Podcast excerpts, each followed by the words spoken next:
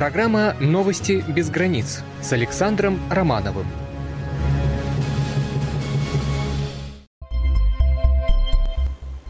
Уважаемые наши слушатели, дорогие друзья, и даже больше, э, чем друзья, наш самый главный стимул к работе, наша опора и наша самая большая ответственность. Вот именно так я вас сегодня могу поприветствовать.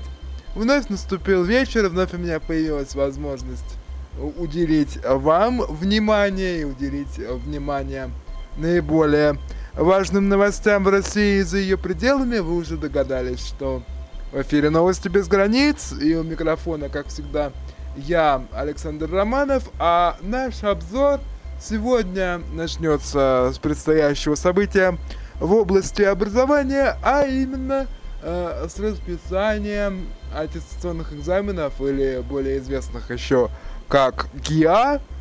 Подробно все расскажем через несколько секунд.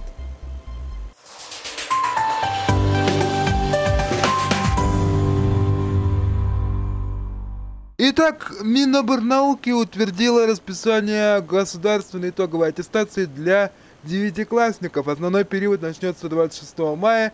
Именно в этот день девятиклассников ждут испытания по обществознанию, химии, информатике и литературе. Экзамен по иностранным языкам состоится 28 мая, 7 июня, 31 мая пройдет тестирование по математике, 3 июня по русскому языку, географию, биологию, физику и историю. Девятиклассники будут сдавать 9 июня. В этом учебном году выпускные экзамены пройдут по четырем дисциплинам, среди них обязательный русский язык и математика, а также два предмета по выбору. После 1 марта изменить перечень заявленных экзаменов можно только по решению Государственной комиссии или при наличии уважительной причины. Досрочный период ГИА пройдет с 20 апреля по 6 мая. Пересдать экзамен можно будет в июле и сентябре.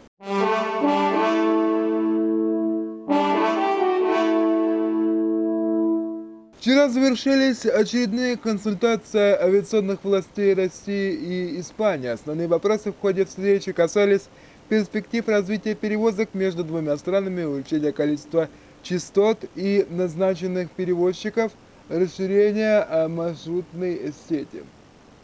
В частности, достигнута договоренность об увеличении количества назначенных авиаперевозчиков на маршруте Москва-Барселона до пяти с каждой стороны. На маршруте Москва-Малага назначенные авиаперевозчики смогут дополнительно выполнять еще 7 рейсов в неделю – Согласована программа развития сотрудничества российского и испанского перевозчиков на Транссибирском маршруте в Японию и Китай до 2018 года. Между э, тем рядовым испанцам э, сейчас э, не досуг увлекаться э, подобного рода известиями, хотя, конечно, они э, полезны и э, повлекут за собой инвестиции в различных сферах, в том числе и э, поспособствуют еще большему увеличению уровня эмиграции в Испанию. Но сейчас их э, больше занимают текущие вопросы, среди э, которых погода, самая извечная э, тема на планете. Испанское национальное метеорологическое агентство предупреждает об обильных снегопадах в северной и центральных частях страны, а также в некоторых районах Андалусии, кроме того, в ряде регионов ожидается сильный ветер. На большей части материковой Испании и на Балярских островах в эти выходные ожидается понижение температур, на Канарах возможны небольшие дожди. Необычная э, картина э, для Канар, которые обычно представляются чуть ли не раем на земле. Арагон и Каталония окажутся во власти снегопадов, а Галисия и Баляры – и Мелилья в порывистых ветрах э, все будут пронизаны от края до края.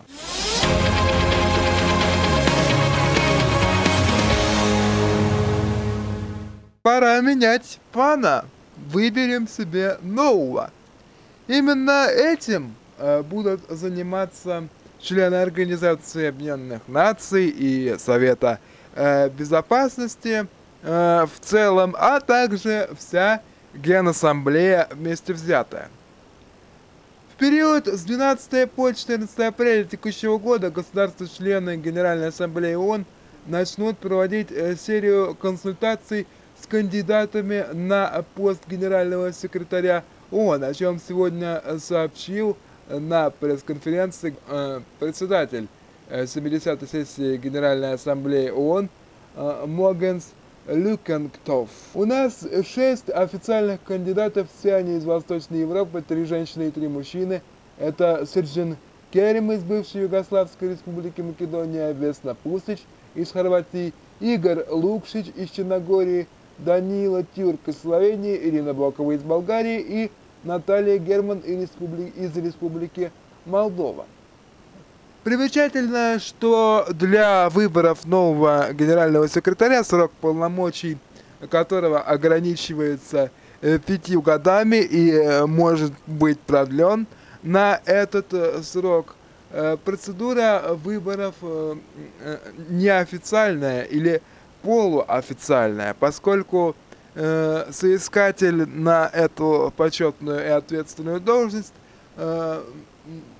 предоставит э, странам-членам э, организации э, свое выступление как минимум на 2000 слов э, в письменном виде, либо же лично э, проведет э, с ними э, встречи и э, покажет э, себя со всех сторон, свое видение э, вопросов, э, решение проблем и задач на ближайшую перспективу для самой организации.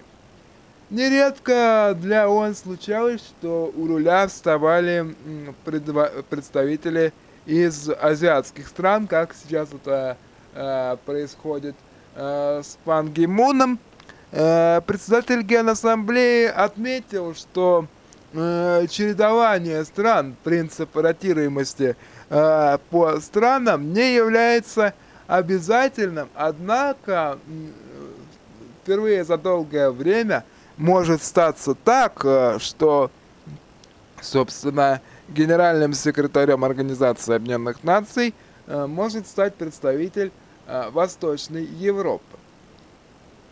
Новоизбранный генсек приступит к своим обязанностям в январе 2017 года. Согласно уставу, он генеральный секретарь Э, назначается по рекомендации Совбеза. Он является главным административным должностным лицом организации, но вместе с тем э, должность эта, э, собственно, ни к чему излишне серьезному и не обязывает. Она в большей степени протокольно заявительная и консультативная. Несмотря на Э, это авторитет э, председателя Организации Объединенных Наций э, очень высок сейчас, и главным образом роль ООН рассматривается не только как политическая, но культурно-гуманитарная и социальная в том числе.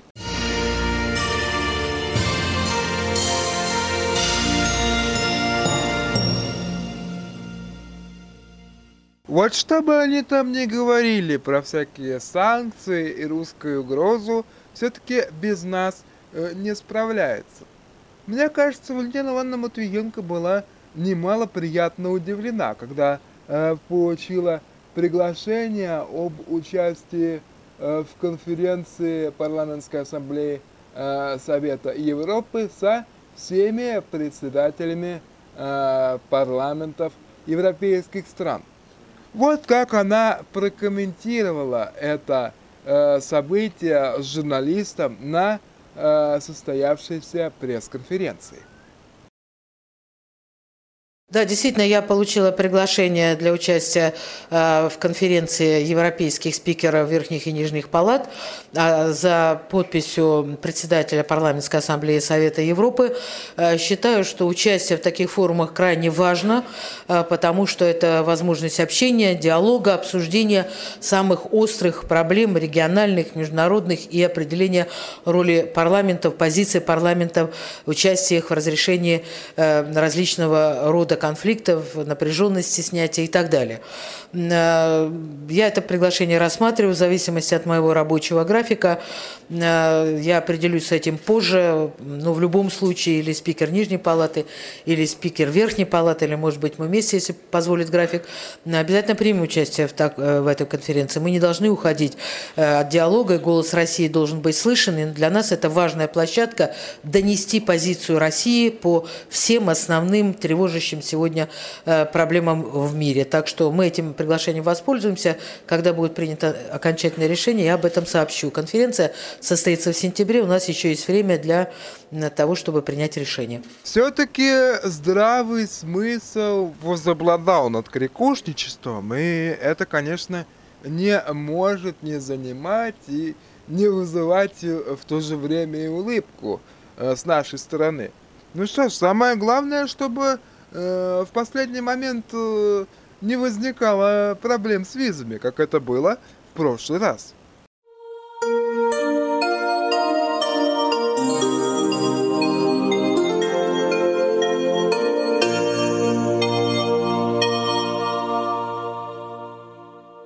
Закрывают э, нашу сегодняшнюю программу новости, связанные с религиозно-историческими находками. Почти тысячелетние мощи святого Антония Римлянина найдены в Великом Новгороде, сообщили в Новгородском государственном музее и заповеднике.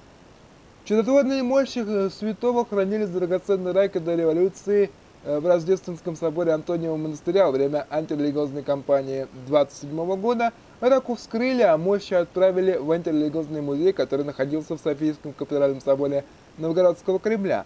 Там мощи Антония Римлянина затерялись, среди других считались утраченными, отметил собеседник агентства «Интерфакс». Работа по комплексному изучению мощей, хранящихся в Софийском соборе, началась около 20 лет назад и продолжается по сей день. Удалось вычленить мощи Антония Римлянина из комплекса останков историко-археологическое исследование закончено. Они будут переданы митрополиту Новгородскому и Старорусскому э, Льву, э, заявили в музее.